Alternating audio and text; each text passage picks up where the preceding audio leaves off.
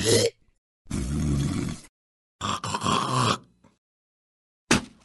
it is week two, Spitting Loogs with our friend Tom Luginbill from ESPN. I'm Lance Taylor from the next round.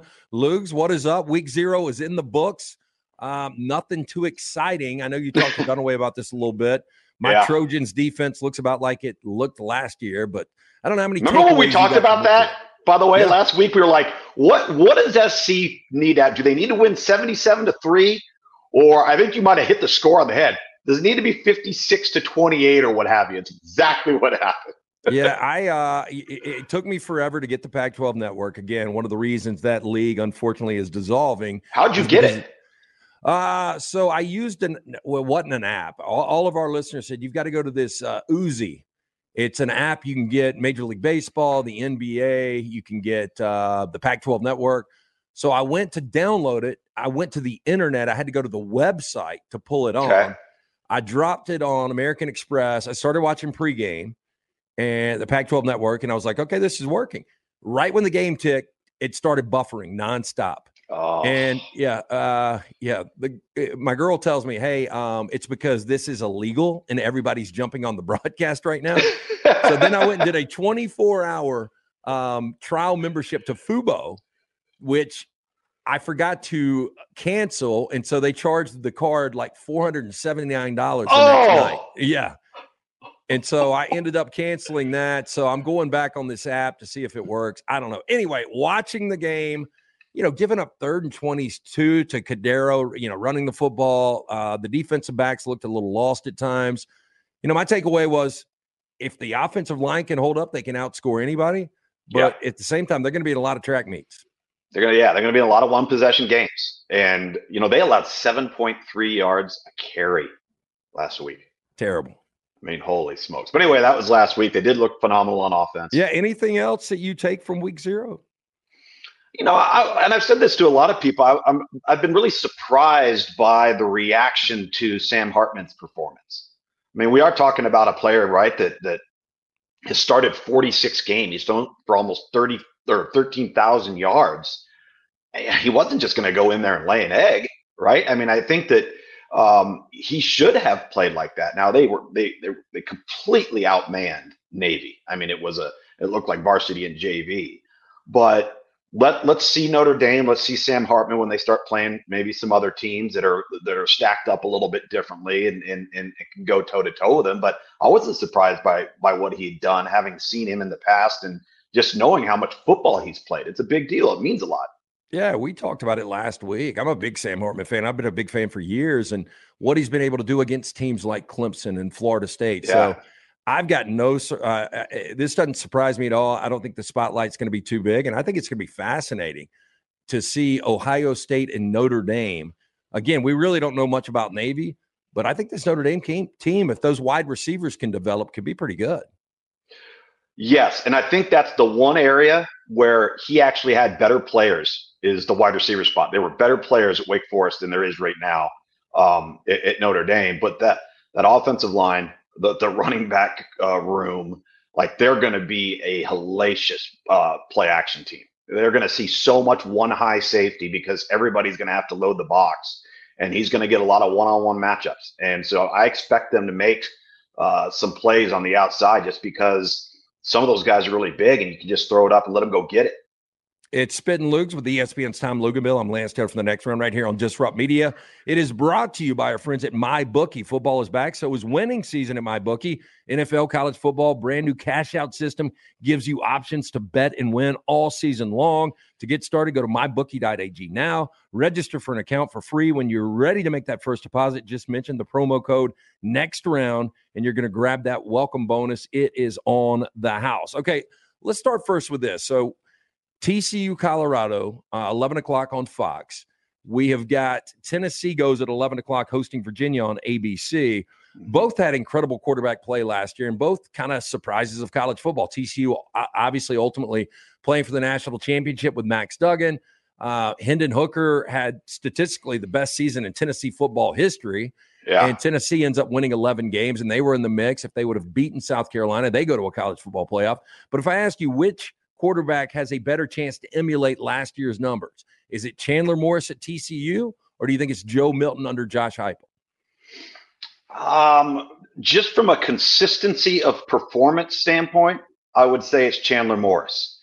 If I'm going based off of the offensive scheme and what we've seen just about every single quarterback that's played in it do, you kind of have to lean towards Joe Milton in Tennessee. But I get concerned there because he's been so streaky his entire career. And for all of his athletic gifts, he doesn't play uh, with consistent accuracy and consistent production. He's a lot like Jeff Sims was at Georgia Tech, who's going to be starting at quarterback, I think, for Nebraska on Thursday night. But the offense tells me I should pick Tennessee.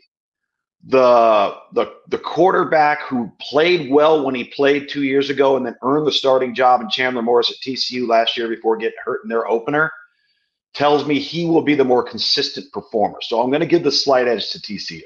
You know, going back to TCU, it seems like with all those one possession wins last year, that they're a team that really could drop back to four or five losses. But talking to you last week, you're high on TCU and what Sonny Dykes has been able to do here in year two.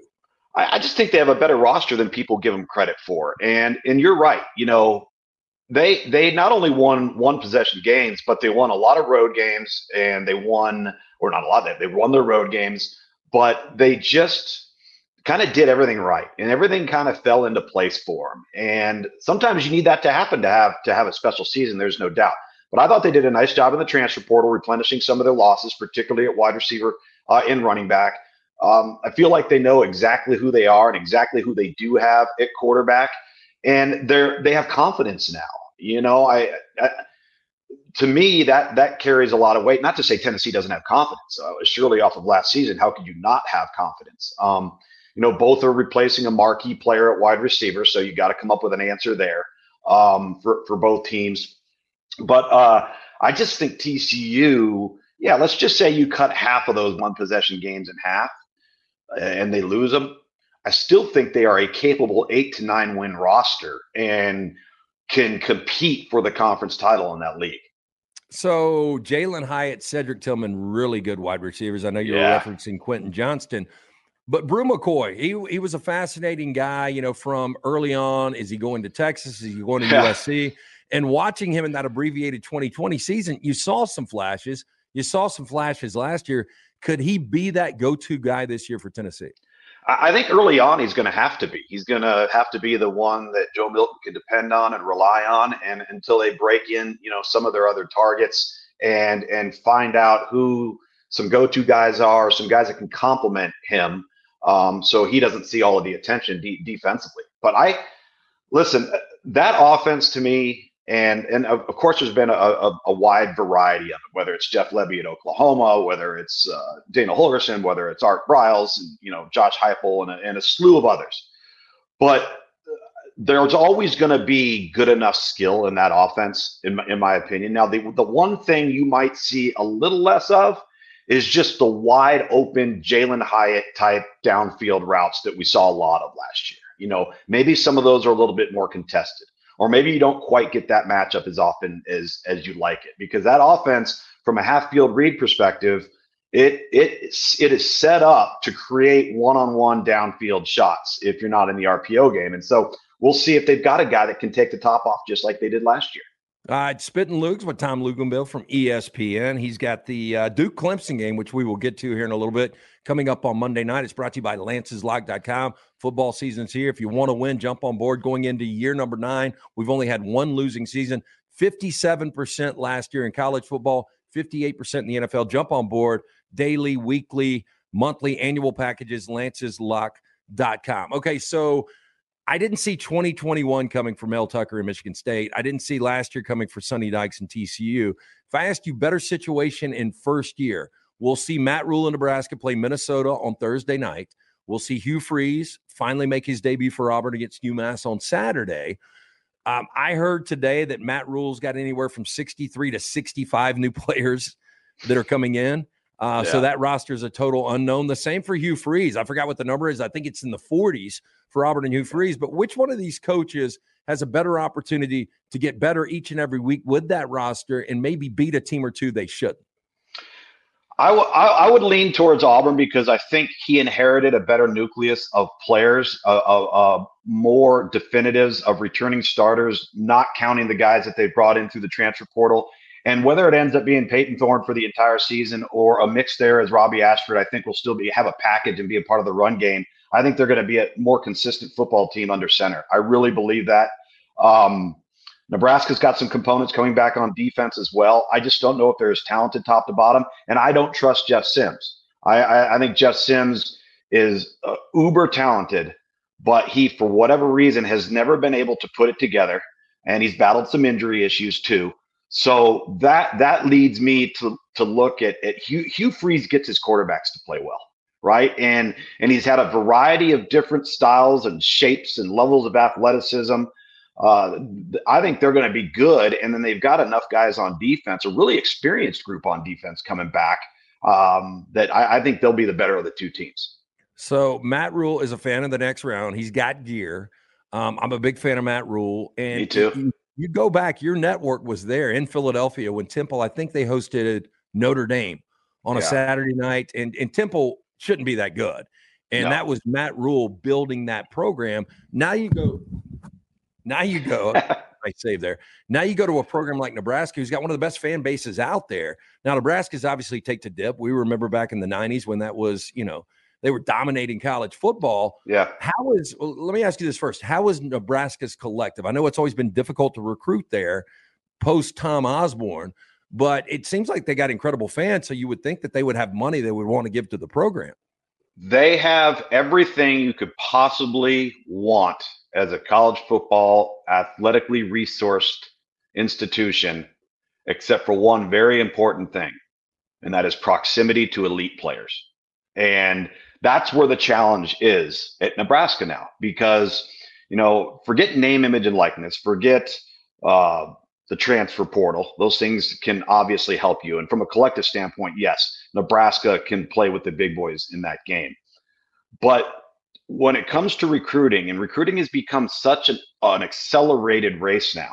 So it's identifying and getting kids to your campus, to your camp when they're freshmen, sophomores, juniors, and having them come onto your facility and into your town. And that's really hard to do. That's really, really hard to do because you're oftentimes having to go multiple states away, right? to have access to the caliber of player that you would need to have to compete or win a, a Power Five conference championship. So that means you're going into everybody else's backyard too, against other competitors that have similar resources uh, to you. So you know, I when you when you look at the map of the United States and you look at Nebraska and look at the states that they border on: South Dakota, Iowa, Kansas, Missouri, Wyoming, Colorado. Right? So That's pretty good. Do you have a map in front of you?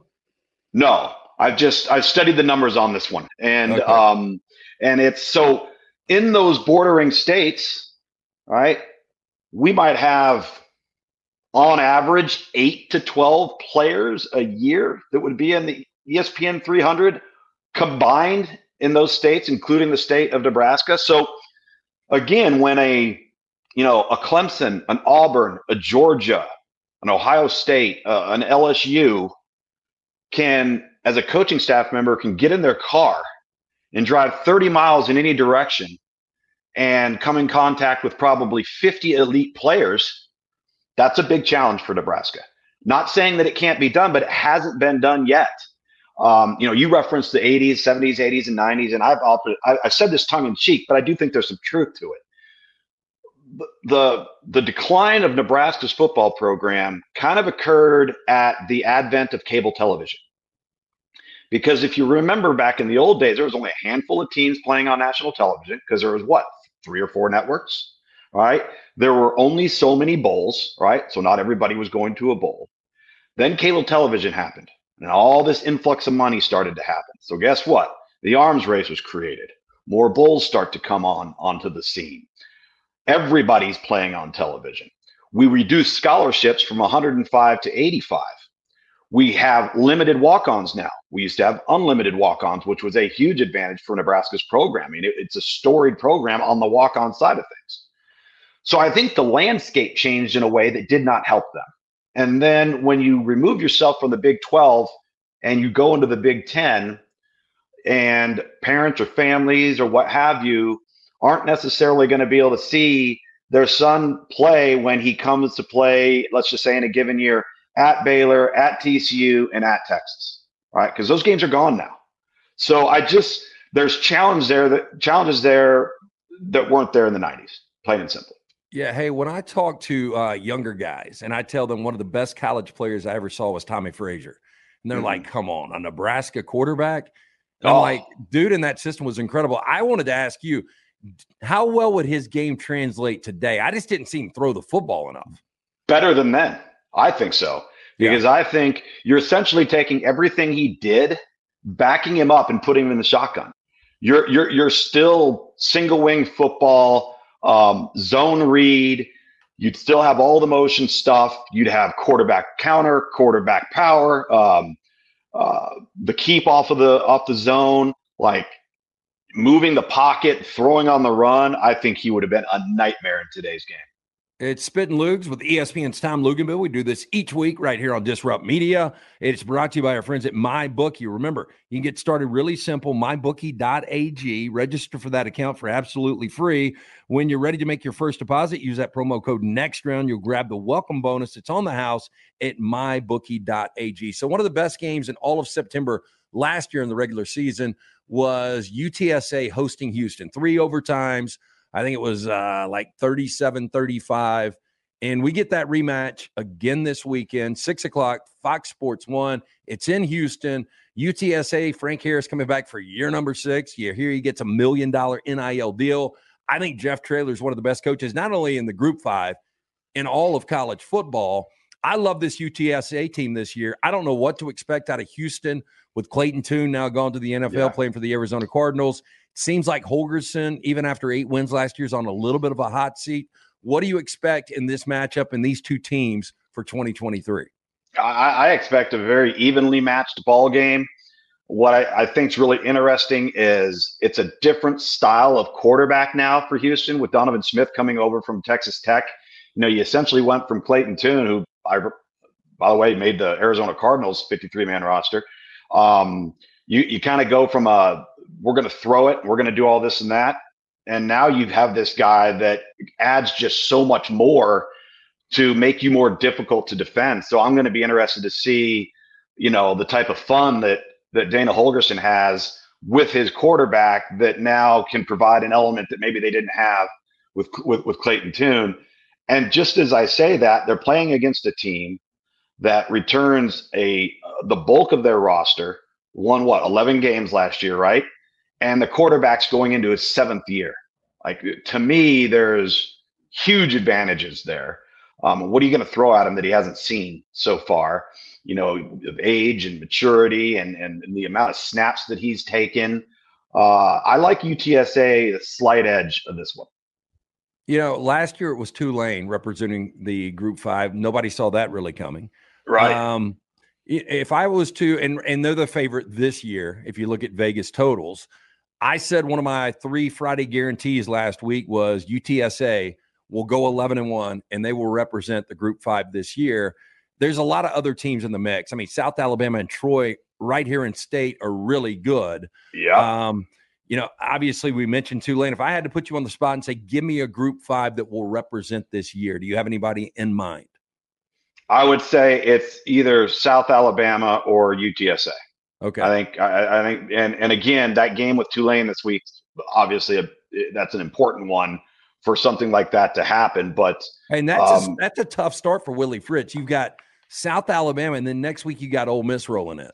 I know, and I, I have that Ole Miss game as well. Um, you know, off the short week of, of the Clemson FSU game, and and I ended last season prior to our bowl game having the American Athletic Conference championship. And and you're right, and, and Tulane is also replacing three coordinators. All three of their coordinators are, are, are brand new, um, and they've lost some some pretty good components on defense. But their quarterback Michael Pratt's coming back, and uh, you know what they did to SC in the Cotton Bowl, like they won't be intimidated by Ole Miss. Now, can they play with Ole Miss? I don't know. We'll find out. But Ole Miss going in there, and I mean, it's going to be a 2:30 kick. It's going to be hot and muggy.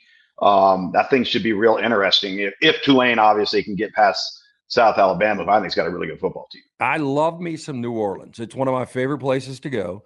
It's a mm. little dirty. It's a little dangerous. I just don't like it in the heat. I hate. Oh. I hate my balls sweating when I'm on Bourbon Street. Oh man, you're you're so right. And just imagine having to wear a uh, shirt and tie. Yeah. Uh, so will you, will you stay a night? Will you stay? Well, I guess you'll be in production meetings on Friday night, so you'll be there Friday night. And what mm-hmm. time's the game kick? Two thirty. We're two thirty, but uh, because of my Sunday Sirius XM show, I can't get home to do it. So I'll stay the night, do the show from the hotel room, and then fly home the next day. You can have a little fun. You can have a little fun around the game. Sure. Yeah. You I think the, what that, that's Alabama, Texas that night, right? It is. Yeah, yeah. I'm, I'm, trying to decide if we're going to go down Tuscaloosa or not. It's just going to be so damn hot. And there's so many good games next weekend. I, I mean, I'm excited. People are dogging out the slate for week one, but there's like four or five premier games. We're about to get to one of those in a second, but I'll take anything we can get at this time of year. Yeah, listen, the fact that we saw real live football and we were watching and evaluating and enjoying it and not talking about conference realignment, I think that's all anybody could ask for, whether it's week that's, zero or week one. That's a win. Uh, we will get to some entertainment here in a little bit on Spitting Loogs. It's brought to you by lanceslock.com. Again, football season is here. It is time to win. We're coming off an incredible fall last year. Again, we've only had one losing season. You can get daily packages, weekly packages, monthly packages, annual packages, free play every single day. Lanceslock.com. Okay, uh, LSU Florida State. That is the premier game. I think if you asked 100 people, they're going to say their number one game that they have to watch is LSU Florida State. Two legitimate top six, seven teams, two legitimate teams to go to a college football playoff this year. Um, last year, that was one of the most disgusting games. It had a lot of drama at the end, Luginbill, yeah. but there were turnovers, there were penalties, Sloppy. block kicks. Yeah, it wasn't aesthetically a great product. It seems like these two coming in are kind of fine tuned and ready to roll. Yeah, I think these two teams are geared up big time. And you know what? Uh, especially on the LSU side of things offensively, they know so much more about who they are, right? Like I don't I, I didn't feel like in that opener they they they unleashed Jayden Daniels and just turned him loose, which they end up doing as the season progressed. They didn't know that Mason Taylor was going to be a difference maker, right? They started two offensive tackles that were true freshmen.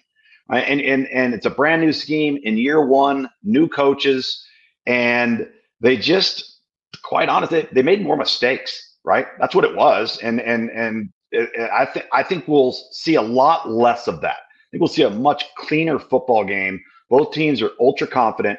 Um, uh, I, I, don't like the Mason Smith ruling. That's for another conversation, but that's a big blow. I mean, that's arguably the best defensive tackle potentially in in college football. And um, and and I and I listen. I, I think LSU's got a chance to be really really good.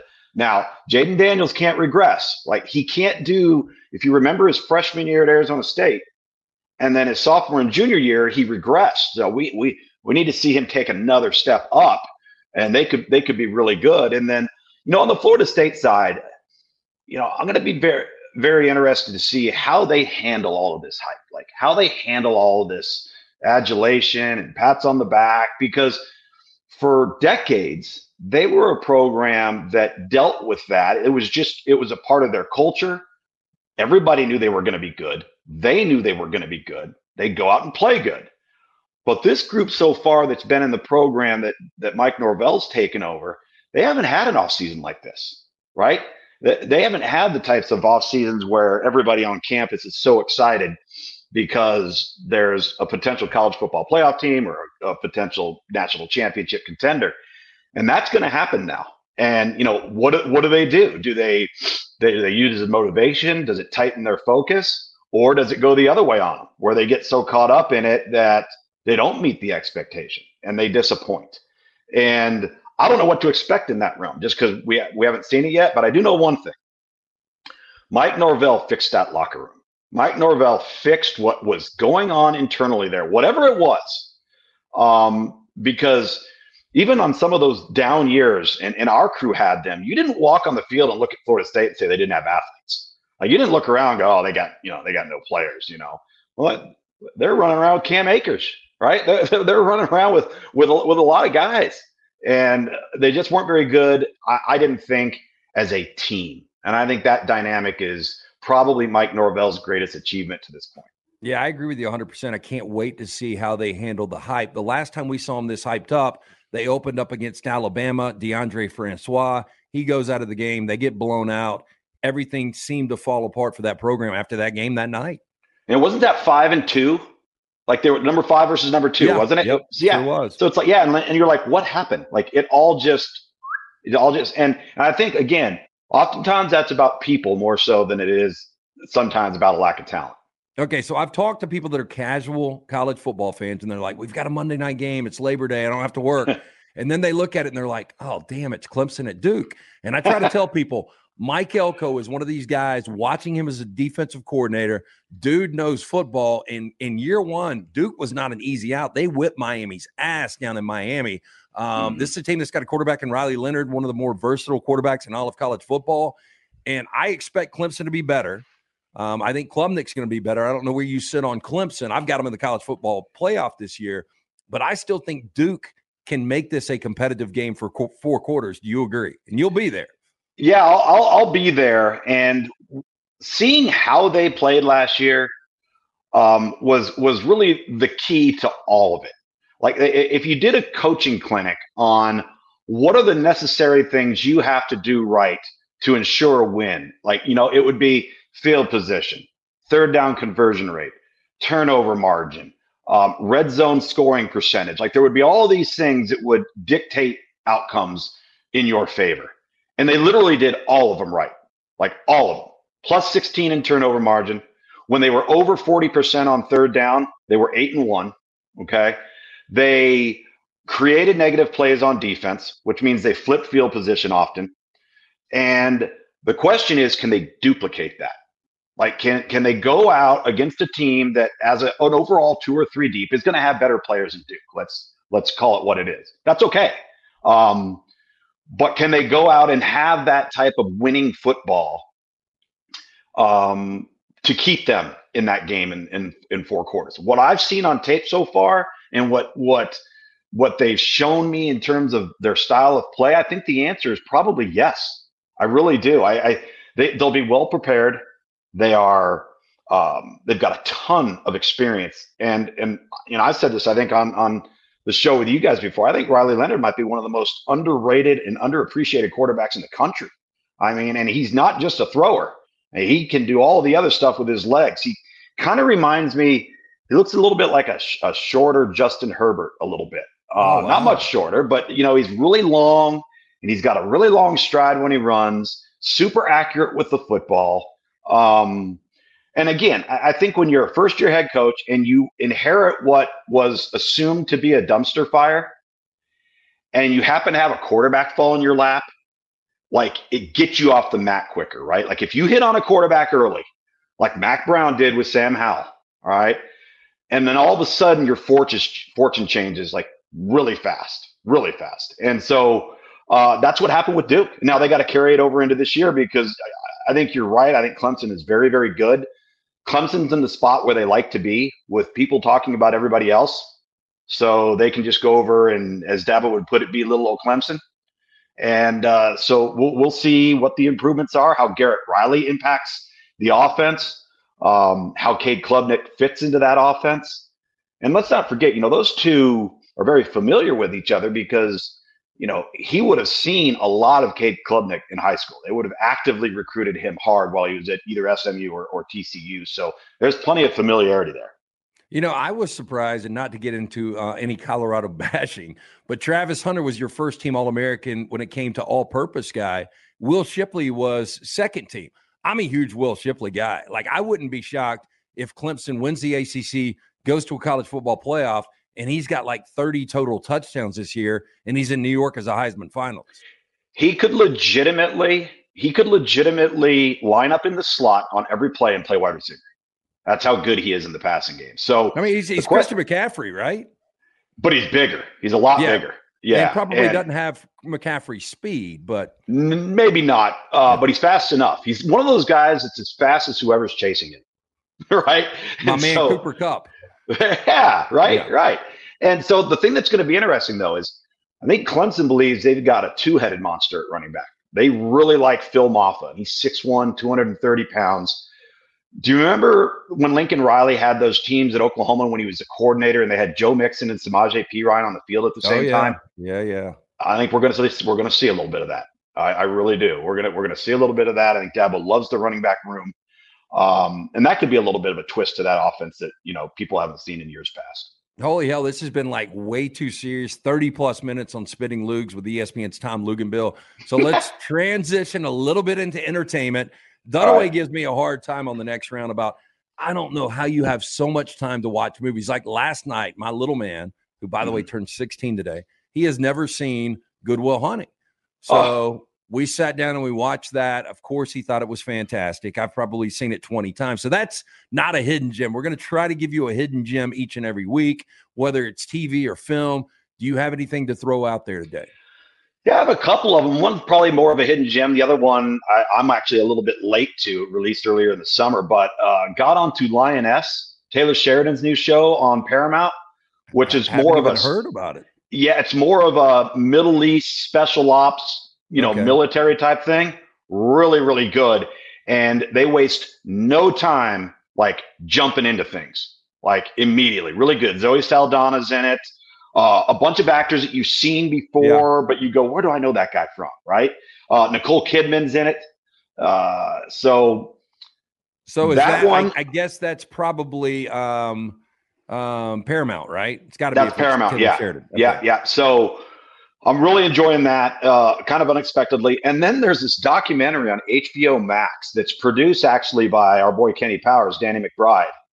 Um, it's called Telemarketers I saw it, but I hate telemarketers so much. It, oh, it you'll hate them after this. Okay. This, so should I? So definitely watch it.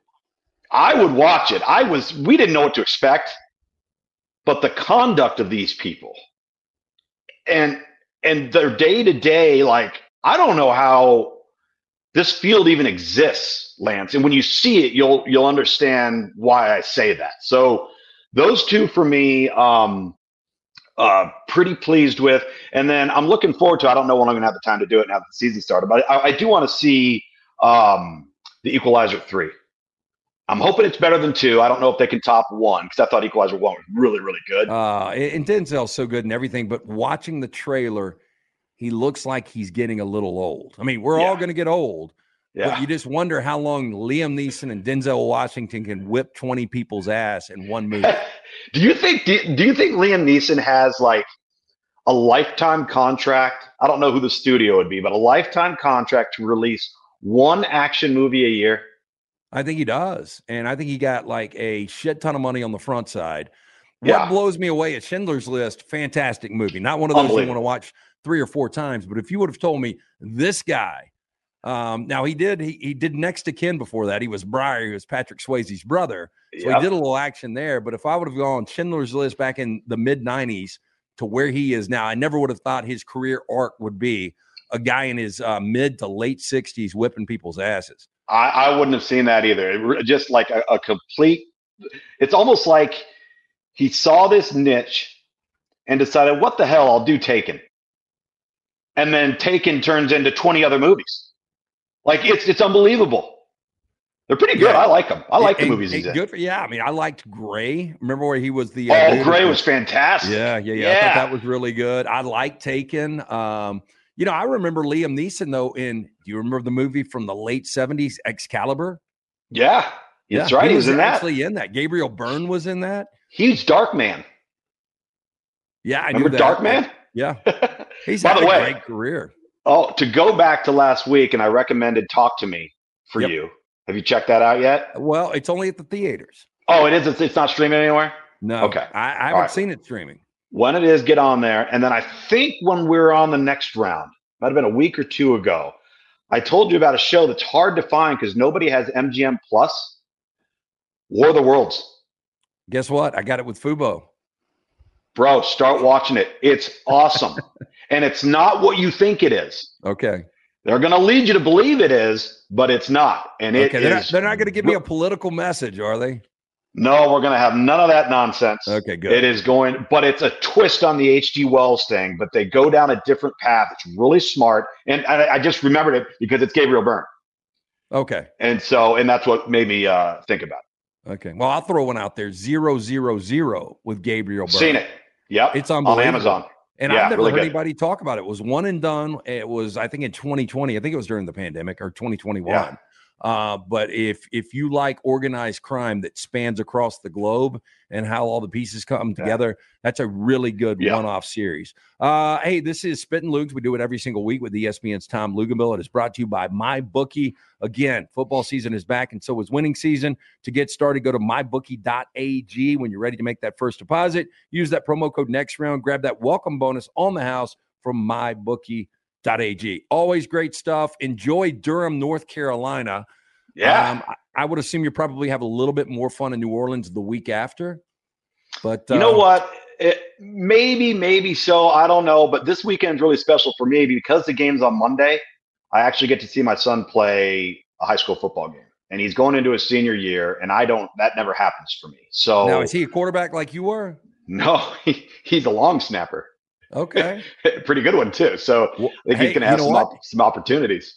Now, was this your your like when you got him in the game early on? Were you like, hey, look, there's a specialized position that people get scholarships for, and actually people get pl- paid big dollars on Sunday to play this position now, and nobody wants to be a long snapper. It's yeah. actually brilliant.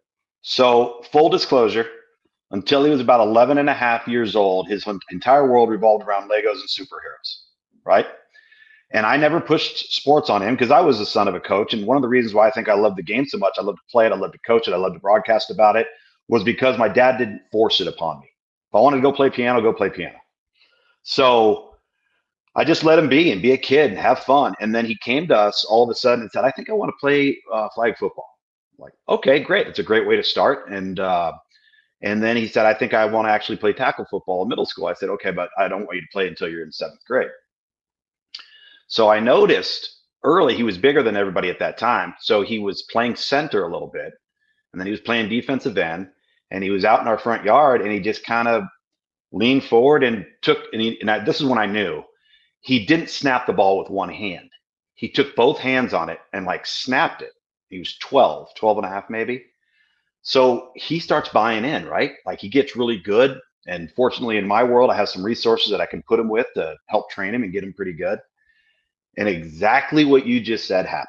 So he goes from seventh and eighth and ninth grade, and he's all in. Then high school hits, and it's not cool to be the long snapper. So now it's I only want to rush the passer. I only want to play defense. The other kids are catching up to him size wise. I could tell that he was never probably going to be big enough to be an every down player, but he would he could be big enough to be a long snapper. And I and I I regretted this and I'm glad I stepped back. I credit my wife for it. I pushed him, man. And I was like, Quade, you're missing an opportunity here. Like, get back to the long snapping. Now, he long snapped. He did it because his team needed him to do it, but he wasn't like all in. Then the light went on. It would have been last December, November, December, on his own. And next thing you know, he's out in our driveway every day with a target and a net backdrop, just snapping and snapping and snapping and snapping and snapping. It's all he's been doing for like the last year. Uh, took some unofficial visits, went to several camps. He's got some FCS offers and is going to have some interest, I think, for some you know preferred walk-ons with maybe some opportunities to earn. And so I'm glad he's kind of come around to it. You know, like the coach once told me, the bus never leaves without the long snapper. and, and you know, everybody talks about the pressure that's on the holder and the kicker or the punter. Nobody ever talks about the long snapper, the forgotten guy that's got to have that perfect snap Never yeah. gets credit for it. So will he, he shoots over your head. will he become the first ESPN 300 long snapper that you put in there? Absolutely not. No. hey, Luke's always fun, man. Again, yeah. enjoy uh, Monday night. We're looking forward to a great weekend of week one college football. Absolutely. Can't wait for next week, man. See you, buddy. See you.